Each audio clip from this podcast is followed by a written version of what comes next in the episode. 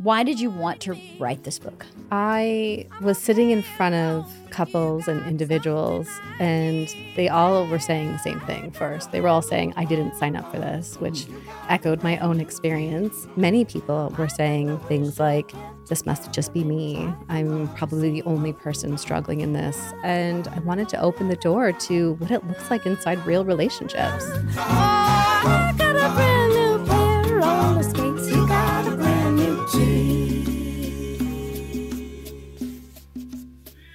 yeah. Yeah. I know. Thank you. we were talking about how you're the contrarian. That that the two of us are like, yes, yes. and That's go, not a negative actually, thing.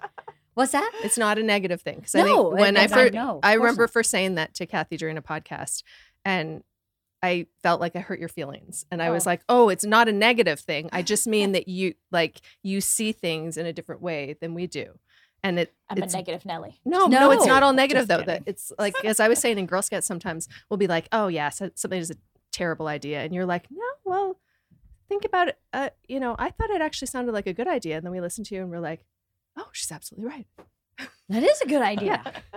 It's just a contrary opinion to the one that's presented, Mm. which doesn't mean it's negative. This is Tracy. Tracy Cathy. Hi. Hi. Nice to meet you. Nice to meet you. I, I did eavesdrop in your most recent episode about tiny little things. Tiny, yes, Oh, your most Tiny recent. Beautiful Things, Yes, yes. Tiny beautiful things. So I feel like I've already been sitting with you in the room and hanging out with all three of you, and Nice. yeah, That's great. yeah. Anybody else nervous that she's a therapist? I had therapy going, today. Bipolar, bipolar, Right. bipolar. Just kidding. I'm glad you're here today. I've, I've since you've listened to this podcast, we're Yes. pretty loosey goosey. I love it. I love having real conversations. That's the most important thing. Good because we Mhm. have them, right? Yeah. Um, this is is this the first time we've had an author? I think it is. I think so. I've had an author before, but Mhm. not as a book club. So this is the first time we've done this like this. This is so cool. And you actually have physical copies of my book. I do. is I didn't pull it out. We but do. yes, I Yes. surreal Yeah. to I got see it in form. Uh-huh. I got it Mhm. all It's got to be such a good feeling, right? Mm. Wait, Yeah. you've seen it before? Oh, I've seen it. Okay, I, yeah. I the official copies are in a box at home, so I haven't seen that just yet. But I Uh-huh. have seen it. I've read it for the audiobook, so I went through it again. and Yeah. So Yeah. before we tell you like what we thought about um, Oh, the book, yes. like what, like it looks great for one. Uh-huh. thank you. It looks great, but also I love the layout, and we've talked about this. I think was it Rachel Hollis Mhm. who her book was Uh-huh. similar, where there's like the takeaway Hmm. at the end of each chapter, which I really loved, and those are a lot of those I Oh, good. flagged. I was like, oh yeah, I'm gonna save this for later. oh, good. I'm so Yeah. glad to hear that. That just makes it, I think, come to life, especially because it's stories, Mhm. stories Yeah. of of people, and then it's like, here's the piece I want you to take home and really go inside and ask yourself these questions.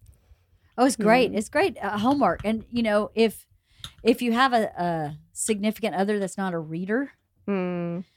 then you could just skip to that action piece because it's all action pieces, right? Yes. And and talk about that with your spouse or yourself or go back and reference that later.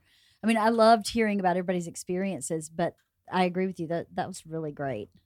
Great piece. it- it's my hope that you can read the book and then go to your partner and say, "Oh, look, look, there's Matt and Emily, and wow, we're kind of like them, and he does this. Do you think that's what your thing is? Because that was his thing." And so it almost is a way of inviting our partners in Mhm. into that therapy experience, especially where partners might be more resistant, husbands may not be so inclined to do some of their therapy work. Right. Yeah, hopefully that opens it up for them. I think it would. Tracy, how long have you been a therapist? I, I know the answer to some of these questions, but Mm, how long have mhm. you been a therapist? Mm, I've been working with clients for over, well, almost two decades, so 17 years. Wow. Yes, yes. That's great. and Have you always done just couples?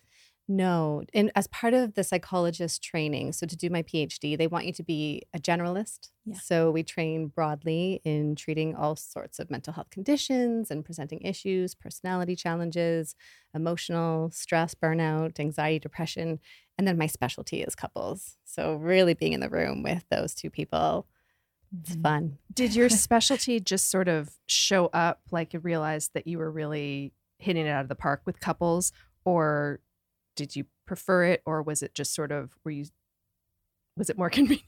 Uh, like how did that work? Yeah, it's a great question. Um, I was researching relationships and attachment theory in my undergraduate degree. And so I knew I wanted to go and continue doing this attachment piece of understanding our romantic partnerships. They're complex, there's a lot in there. And yet they're the most important relationships to us. We mm. fight hard for them.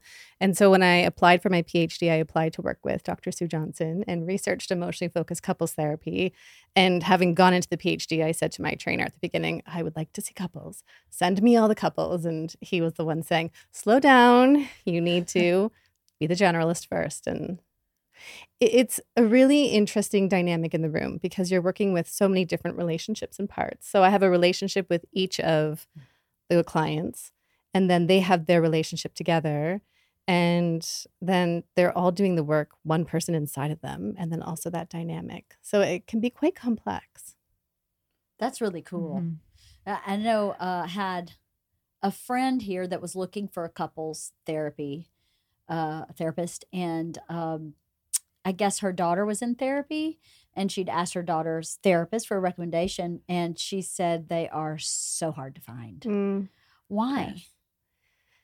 Wonder why? Is it because of that complexity you're talking about? Is it a lot more work because you're working at two people at one time, or Th- there's both in there. So first, I believe that we have long wait lists right now for couples, Mm. and um, the other piece is because of that specialized training, and because there is something about yourself as a therapist that has to be able to tolerate that discomfort showing Mm. up between two people in the therapy room. I remember early on in my training, I had a couple that would yell at each other through the entire session. oh gosh, Oh yes, it, it, and it's challenging. So for for me and my nervous system, my nervous system has to be able to tolerate that, and then also be able to de-escalate them. And not everybody wants to be able to or is able to to Mm. do that in their practice.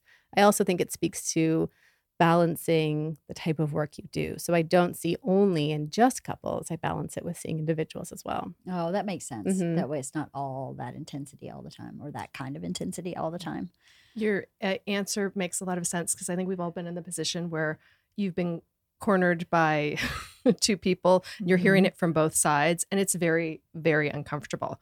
I remember when Richard and I were first together, we went over to the the guy who introduced us, somebody who we'd both worked with, and um, we went over to their home, and I was sitting on a couch about this size, in the middle, and the wife was on one side, and he was on the other side, and they both were literally talking at me in each of my ears about what they hated about the other person, no. and I was like. He can hear you. She can hear you. And it was the most uncomfortable I've just about ever been. And I mean, must be just like a little slice of your day. And we're going through the hard pieces too right that people come in and this is the other hard piece about couples therapy is people want to come in and to feel good right away we know that people wait until they've had enough and the next step is going to see the lawyer and that's the part where they're coming to couples therapy rather than viewing it as preventive mm-hmm. preventative and doing it early on. So here are two people who are at their wits end. They have had years of this distress and they're saying fix us. Just make this better. And i have to keep reminding them this is going to take time. You Right. didn't get here overnight. These are mm-hmm. micro moments over years from even your early days of dating that cemented these patterns that we're having to unfold uncover rework and move forward Wow, it's brave work. thank you That's bravery. Mm-hmm. Ugh. I don't know. That'd be hard. It's hard enough to do it in your own home, right? And then you have your own home. you know? Yes.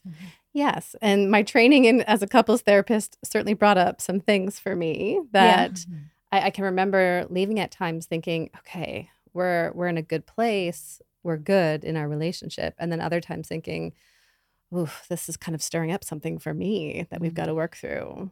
And That's kind of cool. cool and hard. Cool and hard. Yes. Never a day off then, huh?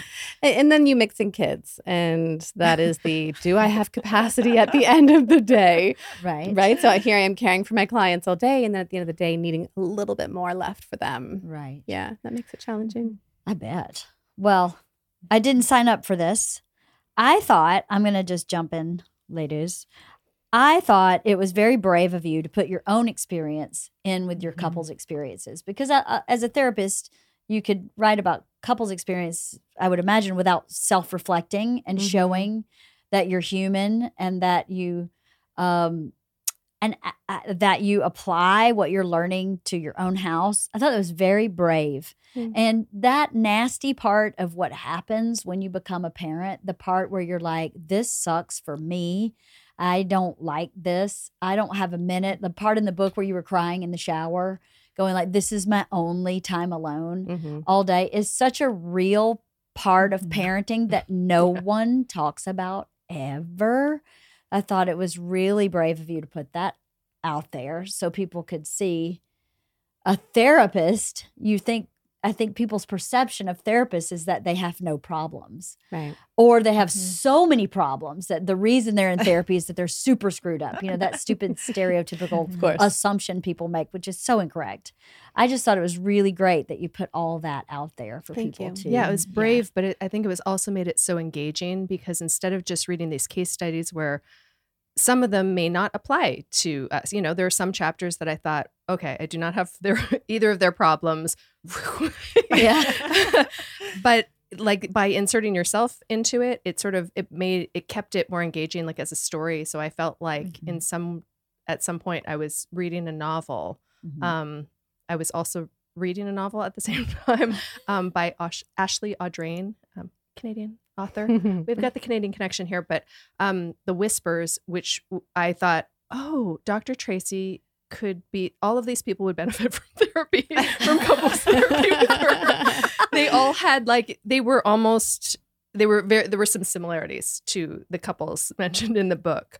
Um, and so it was just, it was very interesting. And then it made me realize, oh, this kind of feels like it's, your book is not dry the way some, um, I, I guess it's not self help, but I, for lack of a better term, um, remember when we were picking like the type of books that we were interested Uh-huh. in reading, and I was like, no more self help, it's boring. Like some of them are just too dry, and so you really like made it engaging by really focusing on these stories, and that it felt almost like a novel. And then there was the takeaway, the sort of clinical takeaway, or that that um, it was very helpful. So the action item at the Mhm. end Yes. is to self reflect and Mm. do some inner work. Yeah. It was great. Yeah, I agree. I like how, um, uh, like you said, it was almost like a novel. It didn't really occur to me until you said that now, but there was like this nice connective tissue, like it brought it all together. Um, I thought, yeah, I really liked how it was done that way, um, because some of the books that we read are very dry and they're Mhm. very focused on only negative aspects and what you do to fix them or whatever. And this was, I don't know, it just felt more genuine. Um, which you don't always get in these types of books. Mm. So I thought that was really nice. Thank you. Yeah. Thank you. That's really meaningful. It, it was important to me to share stories of real Mhm. people and Yeah. of the everyday challenges that we all face, including myself. And my hope is that people can connect to that, that they can Yeah. see some part of themselves. Maybe the, feedback I've gotten so far is that there's a little piece in everybody that they could see Yes, um, within themselves Yeah. and that that would be my hope and because yes i get that i mean i love and promote and offer my clients self-help books and they're my favorite sections of the stores to go to and at the same time if we're not getting through the book and to the good stuff near the end then we're not benefiting from it Right. and we learn through stories we're made up of stories stories of what we say inside our mind the stories we tell our friends and colleagues and kids and in our relationships. And so my goal was to teach through story Mhm. and then to also add that human perspective in there, Mhm. which I know not everybody might want to read about. And they might say, oh, therapist, gosh, I don't want to read about your marriage. And that's okay.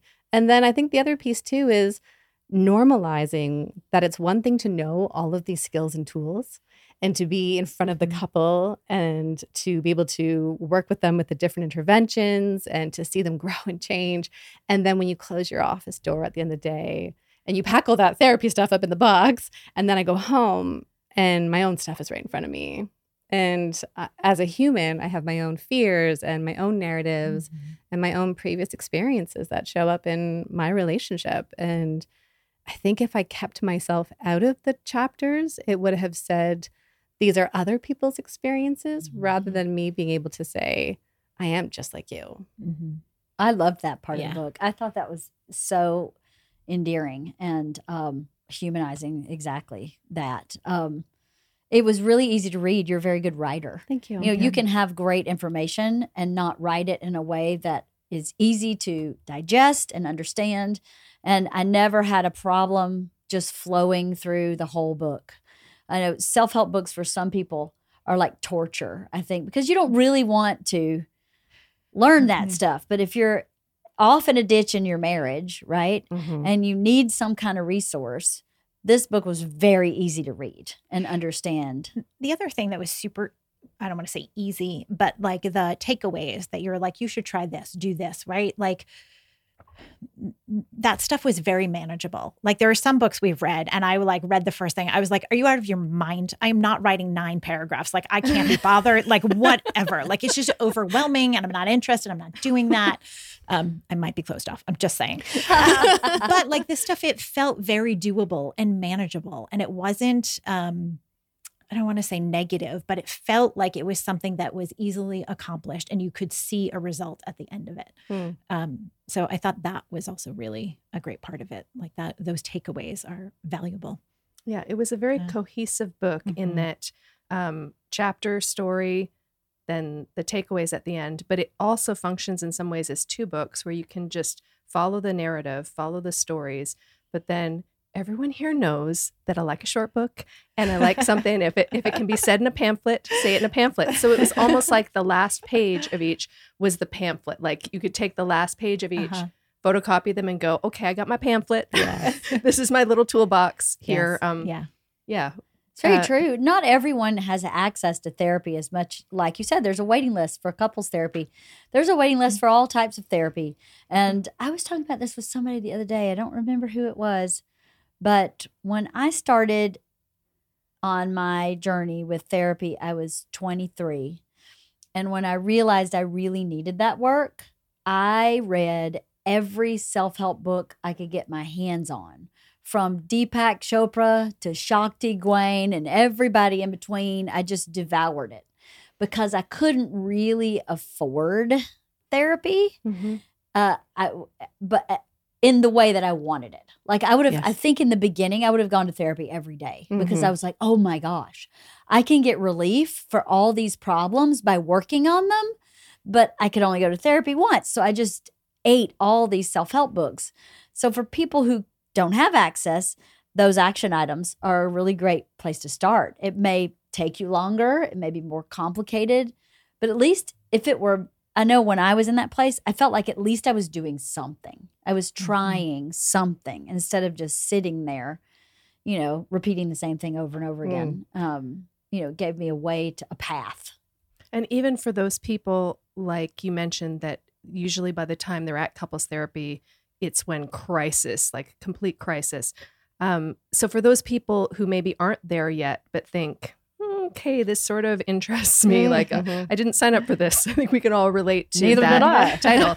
Yeah. And so to read that and go, oh, okay, like have some takeaways to not let it get to crisis Right. mode. Mhm. Um, and to do the work early yeah to Mhm. not have to um, wait until it is so bad before making a change i think there's this element too especially with the rise of social media where we're feeling overwhelmed by all of this information Mhm. and this need to go into therapy and dig deep and my hope is that you don't have to be overwhelmed there are these small things that you could even if you just read a chapter a week did the exercise once a week or went back to it at a different time that's going to to change something inside. hmm It can't help but, right? Yeah. Can't help but. Mm-hmm. Um, why did you want to write this book?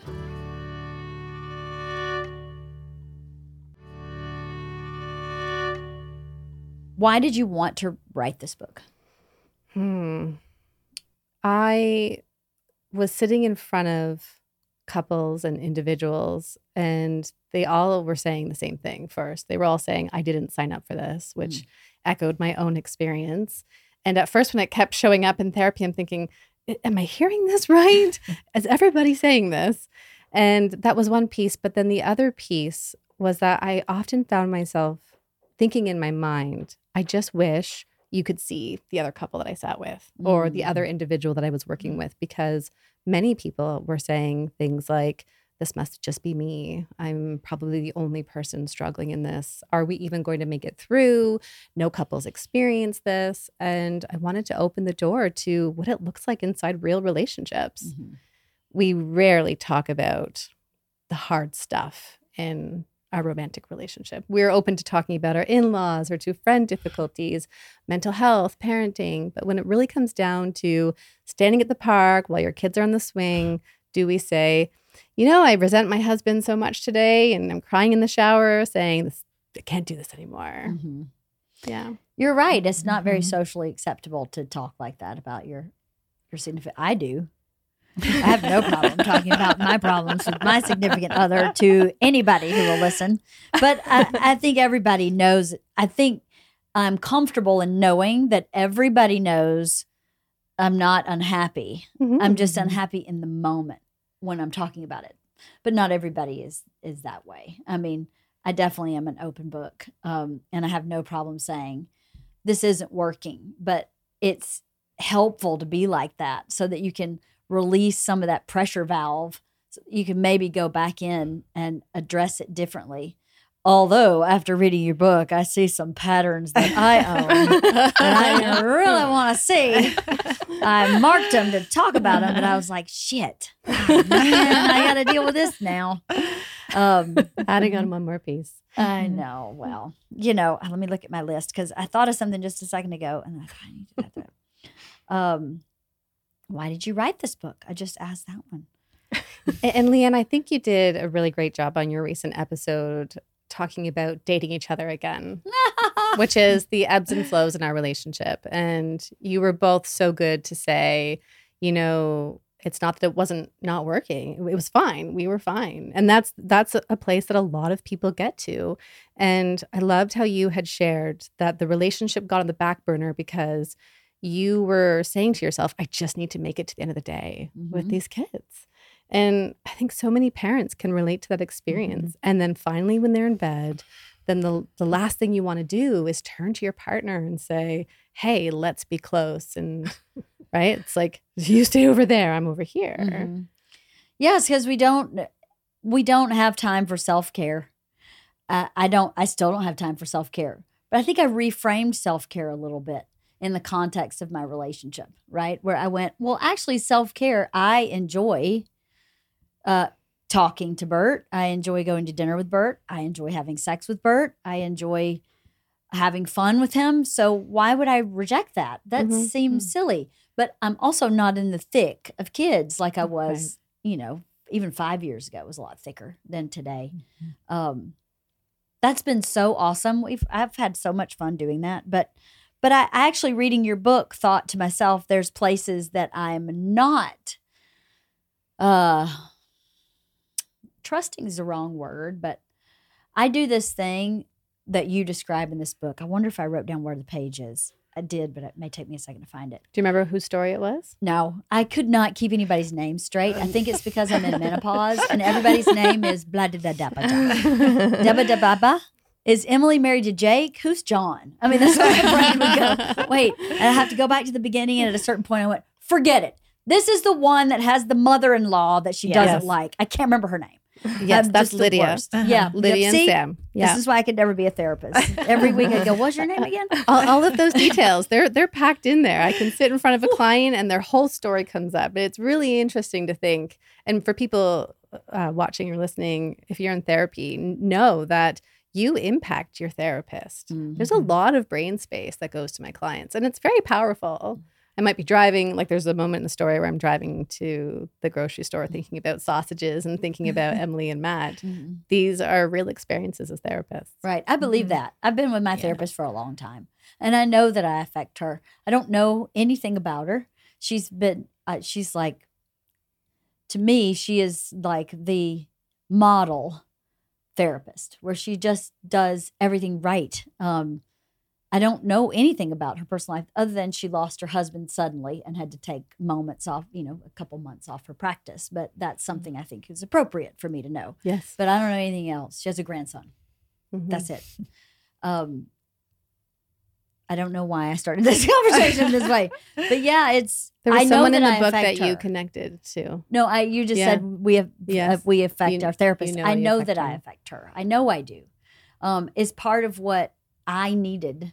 Also, is I have a missing mom, so I needed a connection, and I don't think it's on. I think it's actually quite healthy. You Yes. know that she's a mentor, Mhm. and uh, and I know I affect her. It's and it makes me feel positive self esteem to know that I affect her. You know what I mean?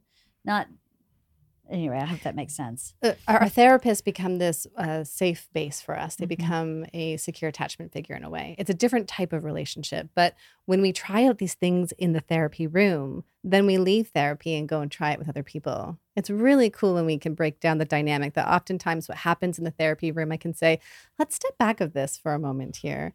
Does this also what you had said and how you said it, does that show up with other people in your life? And let's look at that a little bit more. How could you do this differently? And when we feel safe with our therapist, we can then go out and explore the world and try new things with our partner or friends or in the workplace um, that we can explore that. Right. Yeah, we're supposed to feel safe with our therapist. I do. I love my Mm. therapists. Shout out to Jackie. love you, Jackie. uh, the thing that what I was looking for was um, the thing that I do that you talk about with one of these couples. This is where we started. I don't remember which couple was. I just the thing I need from Bert is too much trouble to get out of him, so I'll just do it myself. Mm. I'm Mm. that that is that is my swan song. It's like it was just it's not worth it. I'll just do it myself. And I read that I don't remember even where it was, and It's I thought I had written it down. Corinne and Peter. Was Yeah. that it? Yeah, I, th- I think that's. Oh, I didn't think I was anything like them. No, no, no. but, but when you when you say that, oh, that's so interesting. But when you say like, I'll just I just do it myself and I go inside, that in some ways is what she she does with Peter. She's she says, I can't get this from you. You go and shut down, so I'll just keep doing all the things. Yeah, that is what I do. I am big time that way. Um, and also, he travels so much that I was like, well, I just have to do it myself anyway. So I'll just continue to do it myself. I don't know that I get resentful, but I do sometimes feel not seen or understood. Um, and I think part of that is my responsibility because I don't go, hey, I actually need you to show up here. Mm. Like I need I know I ask you to take out the garbage and that seems stupid, but I actually need you to do that so that I feel like I have a partner. You know, I don't do that enough because it's too much trouble. And I think too, not to get too much into therapy, but I spent my childhood being uh, disappointed and let down by my mom. You know, any expectation I had was, it definitely wasn't the priority. So then I think I protect myself by not having an expectation so that I can't be disappointed. Mm. And then at the end of the day, I I feel like not seen, not not known in the same way that I know him because I'm I spent my childhood making sure everybody was okay and watching. Are you okay? Everybody's okay? Okay, good. You need this done? I'll do it. Mm. And now I have value. Mhm. Now I have a place. But I don't necessarily know that I want that to be the next 30 years of my life, right? Now that we're through having kids and now that we're in this different place of dating, uh, and that part is really working well. It allows you to look at the other parts where you go, well, mm-hmm. if I could be 10% happier here, how can I be 10% happier somewhere else? And what is what am I doing that's in the way of that progression, right? Because what I was doing that was that was in the way of this kind of dating Bert again progression was I was just like you said, don't touch me. I'm good. I'm tired. I'm just sleep and let's just not. And when you open yourself up to, well, I mean, really, it is only 15 minutes more. I mean, it's not like we're having eight hour marathon tantric sex. It's like 15 minutes on a good day. So why am I complaining? I'm just investing. I Yeah. can't invest that much Right. time and a good time. So, you I mean? Crunching numbers on the book club. and, and if we're if we're spreadsheet. I'm just kidding. if we're talking about intercourse, the average male lasts three to seven minutes. Ah, So- exactly. So yes, but we, we do this mental gymnastics of Mm-hmm. how long is this going to take? How much of my energy? Oh, I don't want to. I've got all of these things to do, and then we shut our bodies down Uh huh. from from engaging. And then it's this big thing to do. But afterwards, most people say we should do that more often. Yeah. Gosh, that was really fun. We should do that. I more think often. that's so normal. Like when the kids are so little and just being Yeah. held all the time or breastfeeding or all just all of the touching is like all touched out. yes. Don't sit on the same couch as me. Like I, you know, Yeah. All touched out. yeah. You're a hypersensitive person. Is that what it's called? Yes, highly sensitive. Highly HSP. sensitive. Yes, Yes. HSP. Yeah. Mhm. Okay. I read that book. You Yeah. did? Oh yeah, I'm an HSP. Yeah. Um, Yeah. I, I think my daughter is. Mm. Uh, for sure. That was mind blowing. I never heard that term. Uh, Yeah, I I, I, hadn't h- learned it earlier either. And then seeing it in my child, um, and then seeing it within myself, I was like, oh, this really makes sense. When when my kids fall or they're close to falling, I almost feel this electric shock go through my body.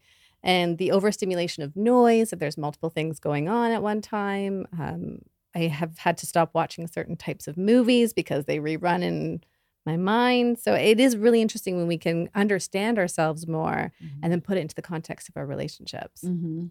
I read a book about um, it's highly sensitive person, how to s- survive in a world that overwhelms you, something like that. Yeah. years ago years ago and the first time i read that I just blew my mind the connection between physiological sensitivity and psychological sensitivity that i was like oh wow that's why i tend toward blander foods and whatever i just am so easily overstimulated that yeah need a lot of alone time a lot of quiet time all that jazz And that can be hard when we're paired with a partner who doesn't experience the world in the same way. And if if we aren't able to come to the table and talk about this is you and this is me Mhm. and how can we then make that work? Because a lot of times what we do in our partnerships instead is we we internalize and we personalize their actions. So your request for time and space alone just to soothe my nervous system from the day, our partner your partner might feel rejected. Might think, "Oh, it's something about me that they don't want to be with me." When that's not what it is at all. I'm married to an Mhm. HSP. I read your breakdown and went, oh, this explains a lot. This explains a ton of how he processes a moment. I've Oh. always, until I read that in the book, I'm going to read a book about this because Mhm. about HSP because I it, I it really kind of blew my mind because I know something would happen. Very what I perceive as very simple in the grand scheme of life, really a simple, honest mistake. If I hurt someone's feelings by accident, really don't mean to, and say I'm sorry. You know, I'm so sorry I hurt your feelings. The the process that has to happen for Bert after that goes on a very long time. Where in my brain I go, why is this still going on? Like I I clearly had no malintent. I apologized. I, there's nothing more I can do, and and still the this he's still so sensitive about whatever it is Mm. that was happening that when I started reading some of the things, I was like, oh, I think he is a highly sensitive person. And I have a nephew, his sister's son, who I read this book and I was like, oh my God, this is what happens for him is he gets now the difference is Bert doesn't need to separate to soothe. He actually I think he actually does need to separate to soothe, but it causes him some anxiety to be away from people, to be alone. He doesn't like that. I think that overloads his senses quiet and being alone. Whereas for me, I'm like, bring it. That's amazing. Um, but yeah, that really blew my mind. That has nothing. You didn't write a book about highly sensitive people, but you introduced that in the Mhm. book, and it, it really struck a chord for me personally. Yeah. So that's cool. Um, I'm gonna look at some of the pages. Th- there was this other piece earlier where you said it's hard for me to say to Bert, uh, like I, I I need you, I need you in that connected way, and then it comes out as sometimes the can you change the garbage, Uh-huh. and, it's so it's so interesting. So I think this is what we do. So there's the the, the both end here. The the one piece is yes, please take out the garbage. I do need help with the tasks. We're talking about the mental load, the visible and invisible labor. There's a reality there. The other piece is that sometimes instead of allowing ourselves to be open with them, we taskmaster them. Mm. And so, because what that's doing is it is this kind of surface or outside way of saying, let's connect, when going deeper can feel really hard. Because Mhm. it's scary to say to our partners, I'm feeling so raw right now, and I don't know what it is. Could you just come and give me this like tight, tight squeeze right here that would help me to feel good? Mhm. and then and i know this because i can connect to that as well it's it's much easier to say did you do the dishes Mhm. did you empty the garbage Right. Yeah. But that's not the deeper connection that we're looking for Yeah. and deeper connection is scary Uh huh. It can be really scary, Mm-hmm. especially if your experience with deeper connection growing up was not positive. You know, Mhm. if you didn't get what you needed. I got a great deep connection with my dad, thank God. But my mom, I didn't. So I think sometimes that confuses me what is safe, what is not safe. And, you know, that being the other to a, someone who might be highly sensitive person, I'm speculating might be highly sensitive person, it's hard too because you feel like I need to have a simple conversation about my feelings. Mhm. And it definitely will not be simple. Right. right. There's layers. It will not be simple. It will not be simply received or processed because then, hey, you know, it makes me feel cared for if you take out the garbage. Might not be received as, oh, I understand. oh, I see. Okay. Yeah, That's not, right. could you imagine Right. Bert going, yeah, oh, yeah, Oh, I got it. I'm so I'm so glad you shared that with me. I actually see what you're trying to do here, LeeAnn. Thank you.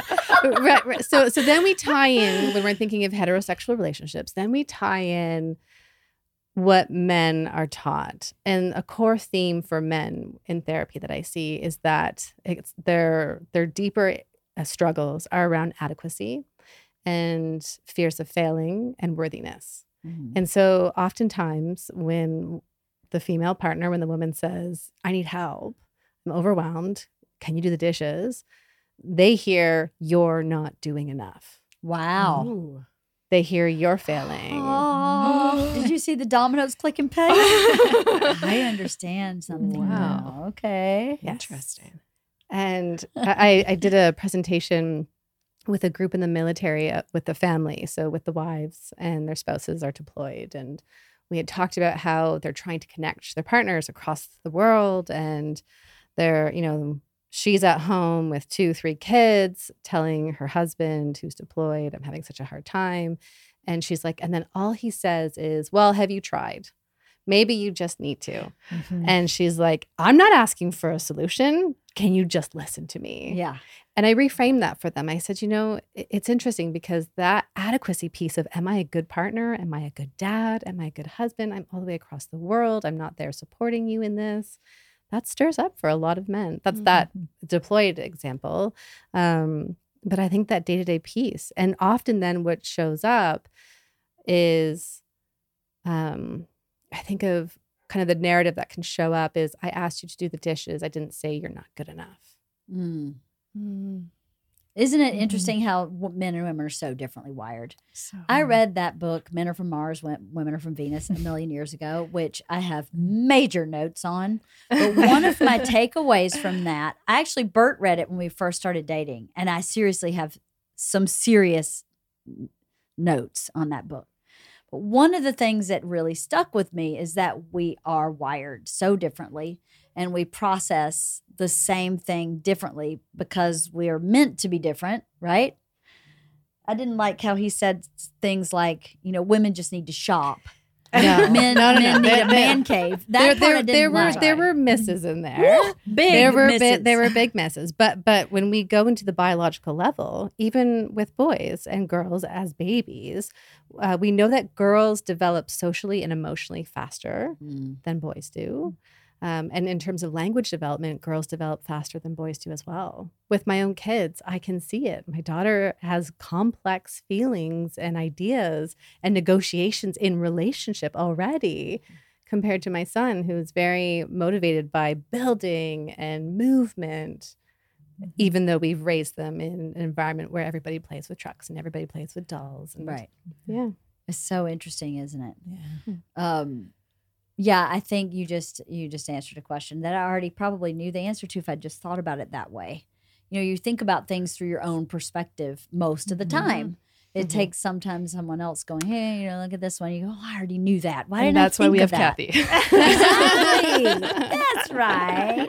One of the things I found really fascinating is that, you know, all of the couples that you talk about, you're really um, picking apart their um, very childhood relationships, right? And it's so interesting that we're all bringing that with us and that we all have unresolved stuff. And then it, on some levels, I understand. And I'm like, wow, yes, I have a ton of unresolved stuff. And then I'm like, holy shit, what have I done to my children? and what are they going to be picking apart in 10 years when they're in therapy you know what i mean there's like that Right. dichotomy where i'm like oh man this book And challenging they're in that way supposed to. They're supposed to do that because it is relational Uh-huh. and it is this bi-directional feedback where they are separate people than you and they also are learning to express needs and feelings and to communicate with you which is going to pull things out of you and back and forth so we can expect our children to struggle with certain things Mhm. and I have fully accepted that my children will be in therapy saying, My mom's a therapist. And she would always ask me how I felt about that. And, and you know, we do our best as, Yes. as parents. And we can look at seeing that there will be mismatches in environment and temperament that what our babies need. And it's not possible to meet every single need, which comes to that good enough mother concept Mhm. which is that to build a secure attachment, you only need to meet 30% What? of our baby's signals. I am overachieving. oh my gosh. Right. Well, I That mean, seems right. like so a it's that's the number. good enough mother Be- Mhm. because and motherhood puts a lot of pressure on ourselves to Mhm. be perfect, to do all the things, Mm. to don't don't miss a beat, make sure you're around. Um, when baby's crying, pick up baby, and yet it's 30%. Wow. Right. But it's all that and model a good relationship so that they grow up in a healthy and can, Mhm. you know, have healthy relationships on their own when they grow up. Right. As best you So, can. I yeah. think really Like, everybody probably should be in therapy at some point in their life. Mhm. I really think because there's no Yeah. no one's got it right. You can Mhm. do your best job. Hey, I think Bert and I are pretty decent parents. Decent parents. Mhm. But definitely I can already see where both my kids need therapy. Because I mean, we're just doing the best you can. Is that all you can do is the best you can.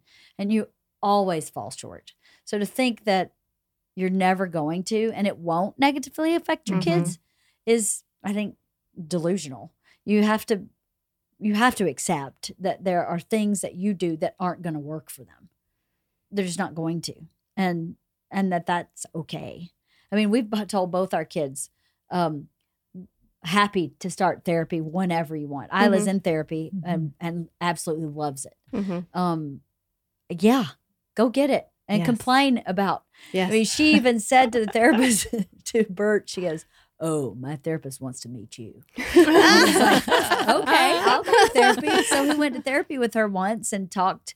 And just because he went absolutely and sat on the couch with her and spent that hour, Mm. I think it meant even more to her Mhm. that he was willing to do whatever Mhm. and willing to show all his flaws. And apparently, he doesn't think he has any flaws, which is very, very uh, vocal about in this therapy session. But how much that helps Ila to go back the next week and go, see what I'm talking about? This is what I'm dealing with. Highly and, sensitive and- and he, person. and he showed up, right? And he showed could up. see that it mattered to her, which Yeah, then yes. teaches her so much in there.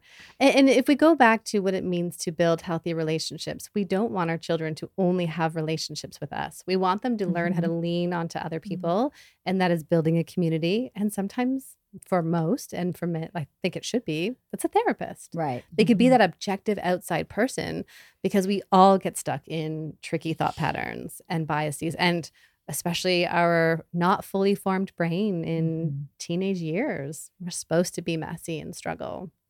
That's how we learn and grow. Mm-hmm. Well, Ila's Mhm. winning in the messy department. Room. snake bit in that room. Um, I highlighted several things that I just thought were amazing um, that you wrote. Um, I'm going to just read a couple of them. And Kirsten, I saw that you're earmarked some. Oh so if you have any want to I took terrible notes. I earmarked a ton and then I didn't go back to do my Mhm. secondary work. I wrote notes. Let me see. One I wrote page 202 about belonging.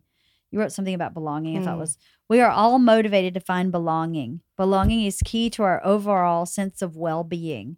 Without it, we struggle to feel worthy, to feel whole. But belonging isn't just about what happens with another person.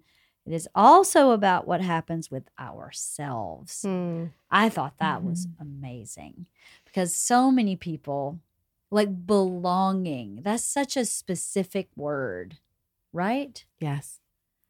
That's powerful. It's very powerful. I think so many people, I was this way until I got into therapy, lived a life unexamined and and felt like I didn't belong anywhere. Mhm. right? I had no friends. Even the friends I had, I didn't feel like I belonged because I didn't belong to myself Mhm. because I didn't understand myself. Such a powerful statement. Hmm. Did you guys anything to say about that? You guys? no. it, it's what we're motivated in and to be in relationship with others it, relationships are so hard that it- you know of course you hear the ah, i'll be single i'm independent i don't need anybody else and that doesn't meet one of our core basic needs and that is that sense of belonging of Mhm. that knowing and that is at the end of the day in our romantic relationships and in most relationships but the idea that you think of me that you understand me that you want to see me but then even when I go to bed, I want to be able to say, I'm okay. Mm-hmm. That when I sat with my friends today and I talked about some of those messy things, that I can say, I'm okay in me. Mm-hmm. And, and part of that is acknowledging that not everybody is going to like every little thing about you. Doesn't mean that you don't belong, though. Right. Yeah, I love that Mm. word. I don't Mhm. think I've heard that word or said that word in a long time. Belong. Mm. You belong to me. Maybe on my next date with my husband, I'll go, you belong to it. um, another one I, I highlighted empathy is a willingness to be in someone's experience without Mhm. judgment or problem solving. Mhm. While validation is the act of letting the other person know that you see and understand their experience. I thought that was, I love clarity, Yeah. right? That was so clear and the difference between empathy and validation. And I loved that because without judgment is the piece that I think is missing a lot. Is that you can say, Oh, I feel for you, but you still have that piece of judgment and that's not really empathy. I thought that was Mm. just such a clear way of expressing what that is so that you can act on that. Mm. You know, for me, that clarity helps me behave a certain way. If I don't have a clarity like that, I may continue a behavior and not understand it because I need that kind of clarity. It was that was really great. Great statement. Yeah. Do you have one? I do have one actually. Um, so we all have heard this idea about recharging our batteries like a bazillion times, but I think the way that you wrote it hit in a way that I think it was really more specific than just this idea of yeah, okay, charge your battery, sure, sure, sure. What does that mean? But um, you have here. We wouldn't let our cell phone battery drain to 10% before jumping onto a big meeting. We plug it in multiple times a day we but we often let our own energy battery drain Mhm. to empty recharging can be as small as five minute activity and you list some uh, examples but i just thought i mean i look at the girls in our troop Mm-hmm. and yeah some of them are chronically at their cell phone is at 10% they're 7% 2% and you're like what? Like what are you doing that that is happening? And just the idea of applying that specificity of it instead of just oh is my battery drained or not drained? It's not a matter of that. It's not a binary usually. It's usually like okay i'm having a pretty good day. I'm only 10% drained. Or um today has been like you know a, s- a Mhm. racing uh, tornado and oh i am at 3% i need to just turn off the lights and like recharge. Um Mhm. i just i think that you did a really good job of of explaining that sort of context to that instead of just like yeah recharge oh we all need to recharge our batteries. What does that mean? It's so vague And, and I'll add Mm-hmm. to that too. The question I like to ask is, what do I need to be well in this moment? Because moment to moment, it's going to change. And in order to do those small recharge moments, we have to look at our transitions. We expect ourselves to just move seamlessly throughout the day without considering what I need to do to help me go from. i feel this personally attacked. You do? Because I was you I felt my face going, What do you mean? I don't do that ever. no totally and i mean i just think about how every year especially like Mhm. you know preschool kindergarten elementary school but honestly for all of the years and i have one kid who has struggled with transitions to every school year every single time and every time i would talk about how sensitive she is she is an hsp she's so sensitive to transitions and then I'd be going through the same sort of thing, like going, "Oh, I'm just not adapting to this new school year. It's just so different than the summer." And it's like, no, I am not adapting well to transitions. I don't transition well at all. but yeah, like the day to day and the moment to moment, like throughout the day of transitioning from this thing to that. Today, being home, doing my therapy session on Zoom, and having my husband in the other room, and transitioning from that. I did take five minutes in Mm. there. Just after I tur- closed out of the Zoom, I was like, I just sat there with my thoughts for a couple of minutes instead of walking in and just saying, "Hey, how's it going?" um, wow. Okay. You you, you pause there. We don't have to go go go, and then we can even model that to our children in the sense of We don't. let's let's empty let's empty that. sure? I think that's the part we've forgotten. I'm not sure. not- That must be a Canadian thing. yeah, maybe. well, Houston failed that. I'm thrilled. She's been over here a long time. okay. Okay. She's an expat. So uh, this really it was something i had to learn along the way as well especially becoming mom. And i actually one of my clients that really stands out for me was a dad and he would tell me about the ways he's burnt out and i would reflect this back to him and he would tell me yeah I'm, I'm going to work i'm driving in i'm on a meeting and then meeting meeting back to back to back and then i get in the car hands on the steering wheel i'm gripping and i'm getting home thinking about what i have to do when i get home and then I'm there, and then my son just needs me, and then I'm flying off the top. I'm like, yes, of course you are, because you haven't paused to breathe in any way. Mhm. And this idea of could you take that car ride as a way to transition?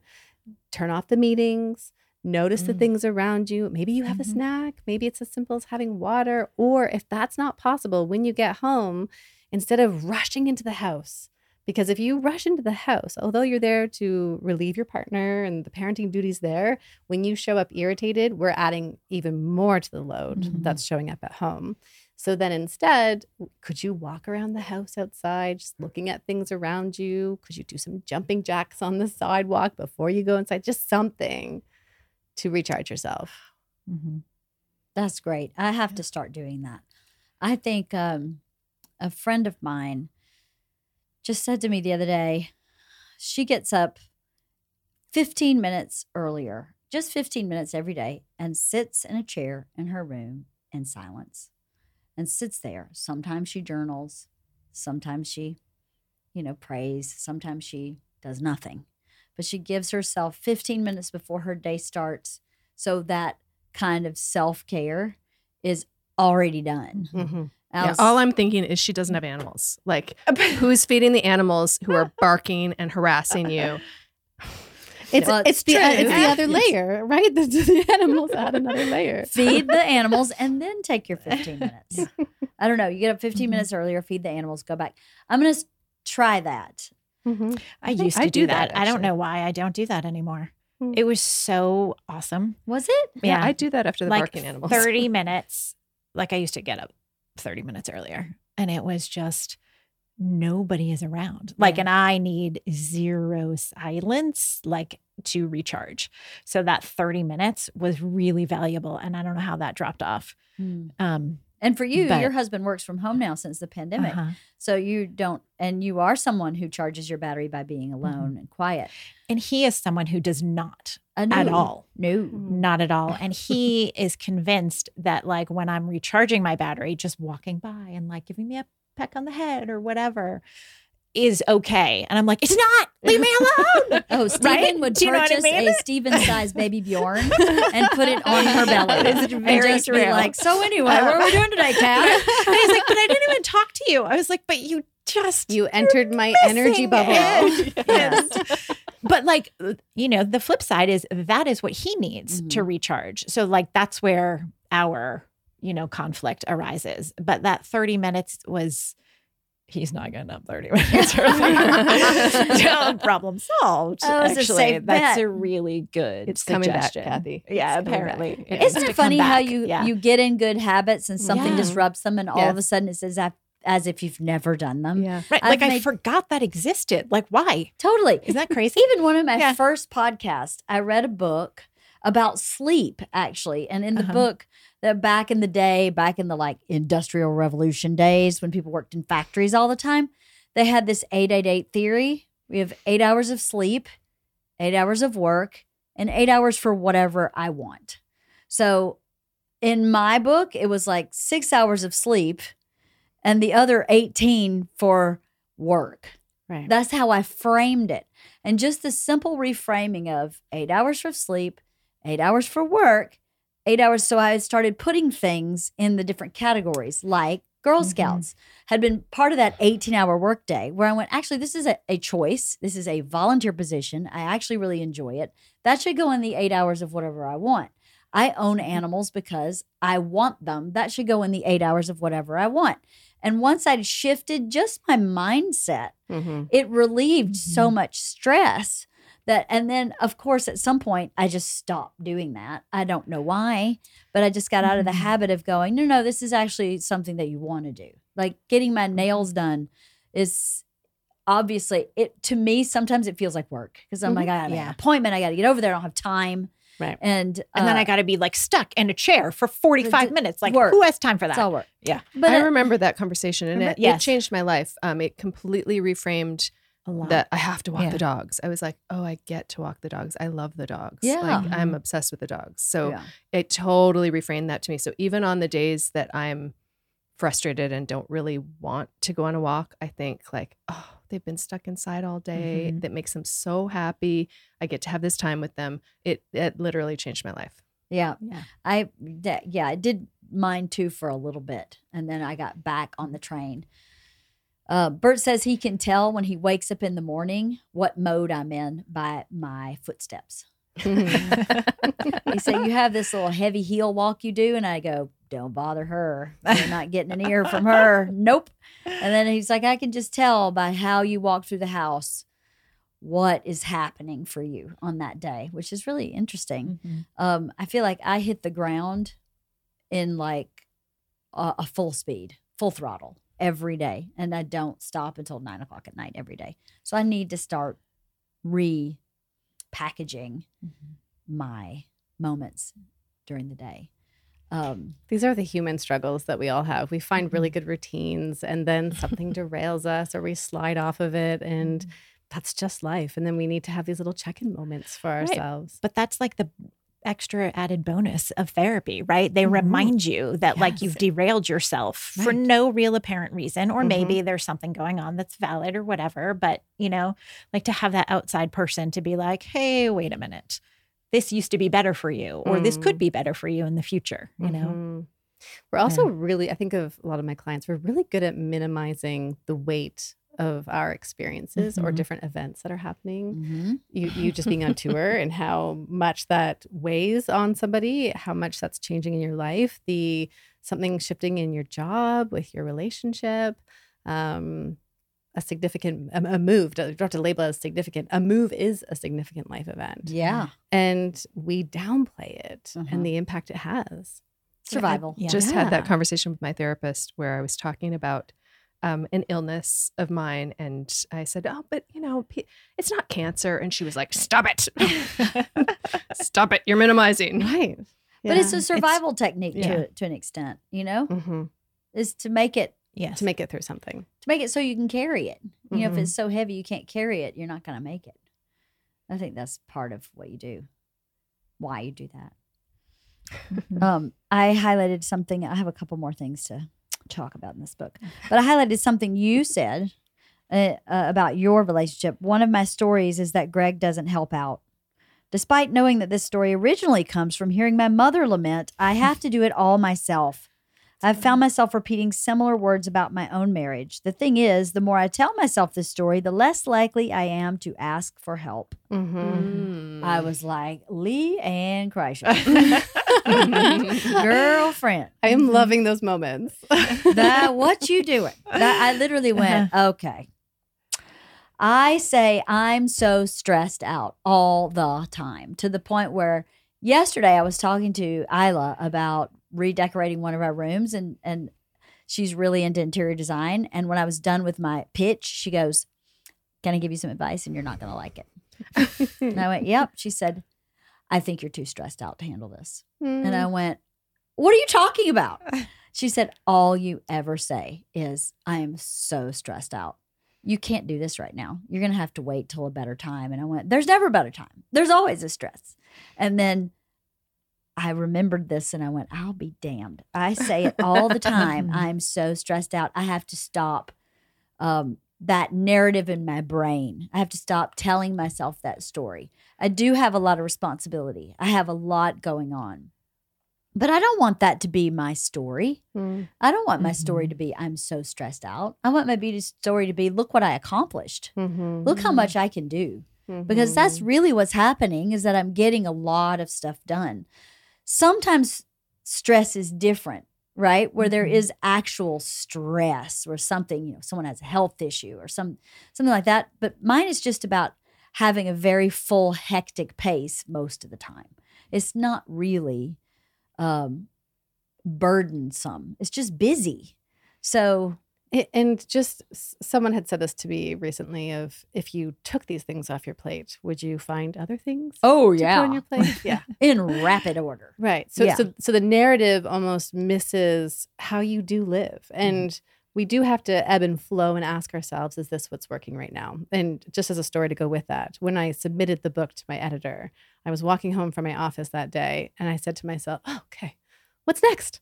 What am I doing next? Oh my gosh. In just the, the beat of walking home of planning what's going to be next Bec- because that is part of my personality i thrive when i'm doing and creating and all of the things and and also then asking myself how am i doing with all of this is there a space for wiggle room that's one piece but then the other piece is then tackling that narrative because it is so easy to buy into that i'm so Mhm. stressed i'm so stressed and the more we say that to ourselves the more our body believes it Mhm.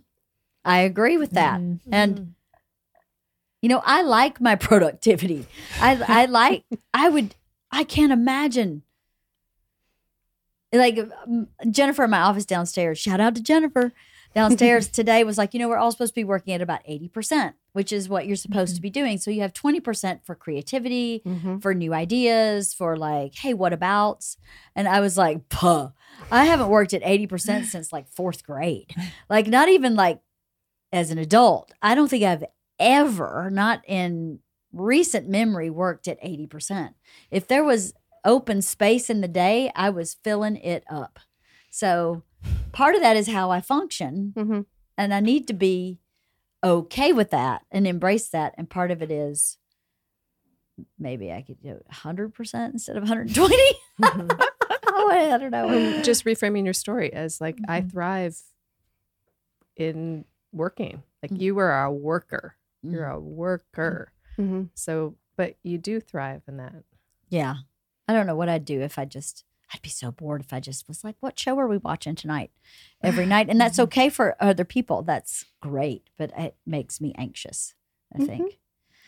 That moment I was wiping the kitchen walls. I can remember one, one of mm-hmm. those moments where that narrative shows up. And I started out by just doing a bit of dishes, and the kids are playing in the other room. And then I'm wiping the counters, then I'm wiping the backsplash. Then I've got out the magic eraser and I'm deep cleaning the kitchen walls.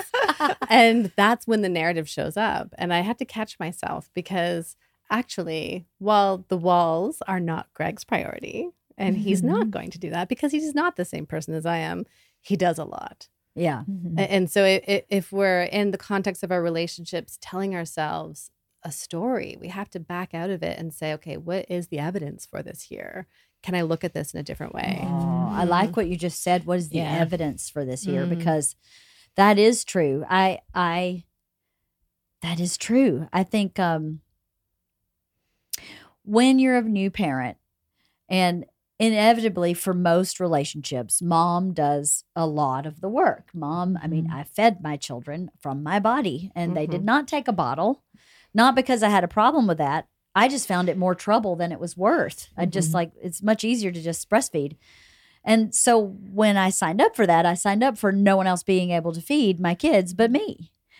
And that's okay. I but then the laundry list of th- my responsibilities shifts in comparison to what Bert's even capable of doing. Mm-hmm. Right. So then, but then you start looking at the scales and you go, wow, mine's way down here and yours is way light. It's hard to remember to balance that and go, well, you know what? He is trying to build a career. He is trying to write mm-hmm. jokes. He is trying to work in the clubs. And it looks like he's just playing video games. But an hour later, he's written a joke about the video game he just played. You have to keep it in perspective. But don't you think that takes a great deal of mm-hmm. maturity? Yeah. Oh yeah, yeah, and maybe instead of maturity, maybe self-reflectiveness. Okay. That self-reflective process, which does come with maturity as we age. Right. Um, it I- also comes with sleep. Like I, sleep I wasn't able to have that perspective when I was just so underslept. When Yeah. We just were talking about our kids never Right. sleeping. Like some people get the sleeping kids and some people don't. And you're really don't. angry about it. I didn't get one either. I have one kid who still doesn't sleep well. Oh, Um, yeah, I hear you with that. Um, it, it is that the loss of time and space that couples experience. And then when your own basic needs aren't being met, it's really hard to go through these seasons connected and feeling Mhm. close. right. Yeah. What's your least favorite favorite part of being a therapist? Oh, goodness. My least favorite part is paperwork. I knew you were going to say that. Okay, besides paperwork. paperwork. What's your Um, well, part? that one couple, they were a real pain. Oh. This podcast. Just Um, kidding. yeah. My least favorite part. Wow, I don't know if I've really thought about that in a long time. Um, it, it's I think it's sometimes when I'm ahead of my client and they're not coming with me Mm, because I see it so clearly. And I, I, I want to, I'm so human, right? I want to control and be like, come on, come with me. It's really good over here once you see it this way. And, and, you know, it's not, that's not how therapy necessarily works. Right. That people have to be on their own journey to be able to then get to that place. So I think that is probably my least favorite part is you don't get to control others. I've had people leave therapy, not come back, and they stay with me because they're not ready to Mm. make changes, and that's always a hard one to sit with. I bet. hmm What's your favorite part?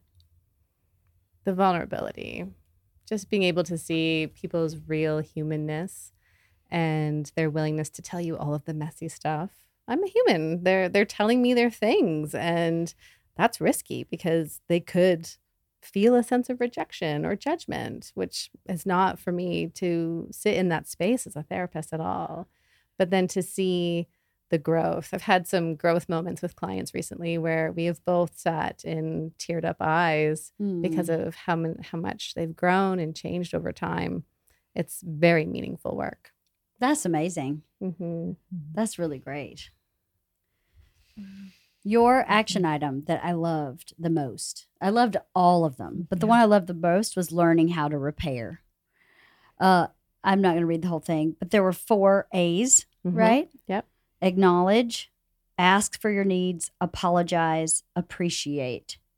And I thought, what a tool to teach your children those four A's and to model for your children and how fulfilling you would feel in all your relationships if you just approached conflict from those four A's. That this was a really important page. If you don't take anything else away from the book, that would apply to your work, Mm-hmm. uh, the lady that checks out at Target, Mm. the your kids, your in-laws, your mailman. I just loved that page. I thought of all the pages, that was my favorite one because it can be just applied. It's so universal and easy and easy. and easy to wrap your head around. Acknowledge, ask for your Mhm. needs, apologize, appreciate. Especially the appreciate because I've been accused of not being an easy apologizer. I disagree with that. I apologize very easily when I can see my fault. when I can see my fault. If I can't see my fault, I have a hard time. Mhm. I do. When I Mhm. don't understand what I'm apologizing for, Yeah. I feel like I'm lying, right? So I don't want to be a liar. So I get very confused. But when I read appreciate, I thought, that's the piece that might be missing from my apology when I don't understand the apology. Mhm. I will say, I will be the first to say sincerely, I'm sorry when I completely understand what's happening, right? But sometimes when I don't, that appreciation part, I think, would bring me to it doesn't matter if you understand. Sometimes, Bert has said this our entire marriage. Sometimes I don't need you to understand. I just need you to be sorry. And I'm like, well, but I'm fucking lying to you. But I'm lying to you if I don't understand. I don't appreciate that he needs the apology. I don't appreciate that. That appreciate part really, I was like, oh, I don't do that. Mm. Oh, I don't do it enough Mm-hmm. for sure. Mhm. That was cool. Anybody else have a favorite part of the book? Anything that stands out? Uh, just all of the takeaways, really. Yeah. And again, I just cannot stress how how brief they are. Like Yeah. they're they're so short. It's like part of a page, and that's just honestly like that is key for me. I'm always complaining about like what. 500 page book? Why are we reading a 500 page book for book club? We don't have time for this. I don't have time for five pages. That's just five I didn't sign up for this. You did not. I did not sign up for that. I didn't sign up for this this book club. no. Let me No, see I if there's get it. anything else that earmarked. The the piece about the repair I really like to ask people is, did you see your parents repair? Is that a joke? Do people say yeah ever? I, I I don't come across many that say yes, but because what we see is Mm-hmm. we see the blow up, or we see someone leaving the room, we see an, an external expression of anger, and our parents likely did something behind the scenes, maybe to Mm. repair in some way, but as children, we don't get to see that, so we just see the Mm. boom, but we don't see the processing forward. That's something I've been really intentional with Greg is when I make a, sta- a mistake, which I've learned to hang out in the mistake. I've learned to be a quick apologizer, but it wasn't before. And now with the kids, I'll say it in front of them. I'll acknowledge that I did that. I know that's not really good. And that's not what you intended. That's not what I intended. And moving forward from that, because it's such a key skill. Like it can change things. But the piece behind that is stepping out of our egos that like to be right, that want to say, it's my way, I'm right, you should see it my way, um, instead of being able to say, we're two different people. Right. We view this differently. It's okay for us to experience it this way. hmm That wasn't my intention to upset you in that way. And I can see how it affected you. Right. Yeah. Mm-hmm. Uh, we do that sometimes. We will make sure our kids knew that we made up. You know that, Mhm. but not always. But Mhm. sometimes we do. But my my mom would uh, resolve conflict by divorcing, which was super clean. Mm. It was really clear. Goodbye. Um, there's one more thing that really struck me, and I know we're going back because I was kind of wrapping this up, but I'm going back because this one uh, really struck me. My desperation to be seen has made it impossible for me to see us anymore, not Mhm. you anymore, but us. I thought that was amazing. I experienced that myself, and I received that Mm. from my husband, where he's so desperate for me to understand him. He cannot hold on to the two of us. And I thought, I am going to talk about my participation in this and also his, Mm-hmm. because when he can no longer see us, I only see myself Right. because I'm like, if you're fighting for you, then I'm going to fight for me. Because if. I go to us, you're going to take it to you. And now it's mono e mono and it's over. And if I can get us to both see this piece, Mm-hmm.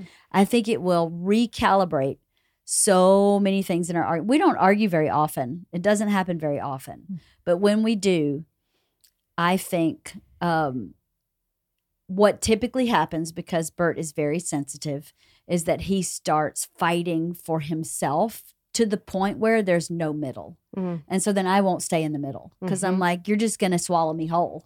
So Mhm. I'm going to fight for me now. And then, and that's a bad habit. It's just a Mm. habit, I think. And, and I understand where his comes from. He has a lot of anxiety. He has a lot of experiences where um, he was on a TV show for a while. He wasn't like this when we were first married, but he was on a TV show for a long time where his life was in danger quite a bit, not even joking. and he felt like no one was fighting for him. So he would Mm. just dig his heels in and fight for him. He actually ended up with diagnosed PTSD and went to treatment for it because he couldn't, he was fighting for his life every day, he Mhm. felt. Mhm. And he felt like no one saw that the way he saw it. And it shifted how we fought in our relationship. Right, right? because it's a threat. and so when I go into threat mode, I have to protect myself. Uh, Mhm. My brain, my nervous system can't tell whether I'm in front of a bear, the memory of the bear, or in front of you. hmm That's exactly what Yeah. happens. And I know it's happening in the moment. I know, like, he's at an 11 and this is a number three issue. And how do I get, Mm. let's get down to like a six and then maybe we can get in. And I can't get him in the middle because the minute I start going to the middle, he gets more intense about his side. Mm. Because for him, the middle is an opposition to him. So the only Right. thing I can do is agree with him. And so then I go, well, I'm not doing that because I don't agree with you. and if I don't agree with you, I can't lie to you and say I agree with you. And then two days later, when you've calmed down, go, you know what? I actually didn't agree with you. That's not healthy either. But that one sentence, my desperation to be seen, uh, makes it where I can't see us is Mhm. so clear that I think I can read that when we're not fighting hmm and say, This is what I experience when we're arguing. Do you experience this also? If so, let's remember that the next time we get in this place so we can go back to seeing us. I'm hoping that will. Yeah, work. I think you really hit the nail on the head that your writing and your analysis is very clear. Mhm. Um, it's yeah, it's very clear. So a lot of the time I was just reading it going, yeah, yeah, that makes sense. That makes sense. And so there were a lot of things that I didn't highlight because it was like, yeah, it totally makes sense. It wasn't even it didn't feel like as dramatic an aha moment because it was so clear. But yeah, that's such a clear way of saying that. The not seeing the us. That struck Mhm. me so strongly because I've been trying to figure out why that dynamic. I knew why the dynamic changed, but I haven't been able to figure out how to get it to relax. I don't even need it to be what it was before. Mm-hmm. I just need the dynamic to relax so that Mm. we can figure out something different. This is, Mm. I think you couples make mistakes when they try to recreate what happened before. of course. Mm-hmm. So you have to be where you are here today and go, well, how do I make this more effective, more efficient, more win win? I, I think sometimes what we do in these moments of disagreements and fights is that we go in wanting to resolve it in those moments instead of maybe even seeing where our nervous systems are. And I know, even despite being a therapist, I can think of even with my son um, that sometimes I go in being like, no, this see it this way. And his nervous system has gone Mhm. off and, and we can't. And so in, our relationship, sometimes we have to be able to say, okay, hang on. So you're at an 11, and actually this is a three. So because you're up here, this isn't the moment where I'm inviting you to come down to my three or a five, but let's go for a walk together. Mhm. Let's do the dishes side by side. Let's do something for our bodies, or you go and do something on your own. Although sometimes that like deep pressure squeeze can be really good for the nervous system as well, instead of trying to resolve it in the moment. Mm. And I, I find a lot of couples struggle with that pressing need right there is, okay, this is a big moment. Let's resolve it. Let's work through this. Mhm. Rather than saying, we're good. We're not in the same page, but let's do the nervous system. Let's do the body stuff first. Mm. We'll come back to it later. That's really good Mhm. advice. Yeah. Yeah. That's really good advice because Yeah. That would help Bert, I think, a lot. Yeah, this in chapter two, mm-hmm. the end of chapter two is states of dysregulation and learning to regulate. And that was one that I flagged of mm. like, oh yeah, let's return to this multiple times. yeah. Yeah. Which again, if we mm-hmm. connect that to that charging your phone in multiple times, charging mm-hmm. your own battery multiple times, at the end of the day, saying, if you're transitioning, where's my nervous system right now? Oh, I'm not in that calm, regulated social part. I'm in this like shut down, numb space. And what I can do for my body then is go for the walk or put on soothing music or put my feet up against the wall. I have to Mhm. start doing some of that because I know what happens when Bert and I get in those moments is I will just shut down Mhm. and go, I'm not doing this. Yeah. Nope, not doing this. Right. You go ahead, tantrum it up, baby. I'm going to shut it down. And that's not fair. It's not fair to me either. It's not fair to him, but it's it's not fair to me. I don't do enough taking care of myself in the context of those kinds of moments. I tend to like just shut down so as not to have the hullabaloo that comes with me saying, I, I can't meet you in the middle, so I'm gonna stand up for myself. It just becomes a bigger fight than is necessary. It's just not necessary. But if I would say, let's I'm gonna go for a walk. Let's just breathe because anytime he breathes and takes a minute and I or I force a minute, we can actually have a conversation about it. I Mhm. just because you said it out loud, Mm. again, that like clear Mhm. directive or or piece of information that I can really see I can behave on. Yeah. That makes a lot of sense. I could totally do that. Our nervous systems are running hot. You have a hot cingulate. so let's let the cingulate cool off. Right? You probably know what that is, right? No. the cingulate is a part of your brain, I guess. My daughter has like processing issues. Yes. Um, and uh, this doctor did a scan of her brain, and she was like, "Okay, so she has the hot cingulate." And I was like, "What does that mean?" He was like, "Impulse control problems. Well, your cingulates run hot. They're Yes, yes. impulse. They're very emotional. Right. They're very reactive. Mm. Kids, and her her cingulate's firing hot. So, just know when she gets upset, it's going to go zero to ninety. Got a hot cingulate, and I was like, "I bet that's hereditary." I bet that came from the genes. I know somebody else that has a hot cingulate. Um, anyway, so we jokingly in our house say, "Oh, you got a hot cingulate, do you?" Here we go. Here comes hot cingulate. Well, I loved this book. I thought it was Mhm. great. Yes, all the thumbs up. Yes. Thank you. All thumbs up. yes. It was really wonderful. Mhm. Um, thank you. Even for- Cathy agrees, I and that's do something. agree. Yes. That's I something, Dr. really- Tracy. I don't feel like you talked enough. Is there anything that I cut you off or anything more? No, need you didn't say? cut me off. No, I forget. I didn't really take a lot of notes, but I remember feeling like after the first chapter going, oh my God, I'm screwed. we have so much work to do. Um, like the first chapter really like I forget it was about like shutting down and Mhm. like responding to one Mhm. another. And I was like, oh God.